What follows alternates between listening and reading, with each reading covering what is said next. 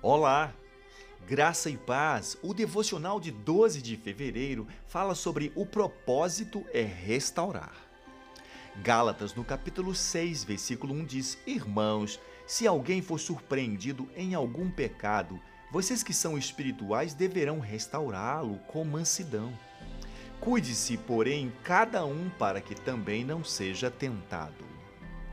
A expressão surpreendido em algum pecado implica que não tenha sido premeditado. Não é a figura de alguém que tenha ido intencionalmente pecar. Fala de gente que tropeçou, que escorregou, que caiu.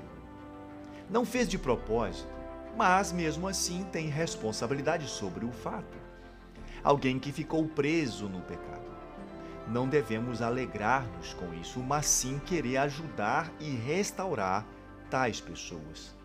Primeiro, temos de ajudá-los a cair em si, pois não podemos restaurar quem não queira restauração.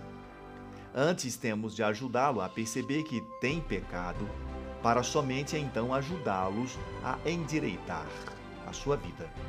Na verdade, a palavra usada para restaurar carrega o significado de alinhar um osso fraturado ou de pôr no lugar um membro deslocado. Isso se faz com muito jeito, para não machucar ainda mais. Às vezes dizemos a verdade, mas não em amor. Nossa informação está certa, mas agimos com mão brusca, pesada. Outras vezes amamos, mas sem dizer a verdade. Diga a verdade em amor. Restaure a pessoa com gentileza. Nosso objetivo é restaurar, não condenar. Pense nisso. Deus te abençoe poderosamente e até a próxima.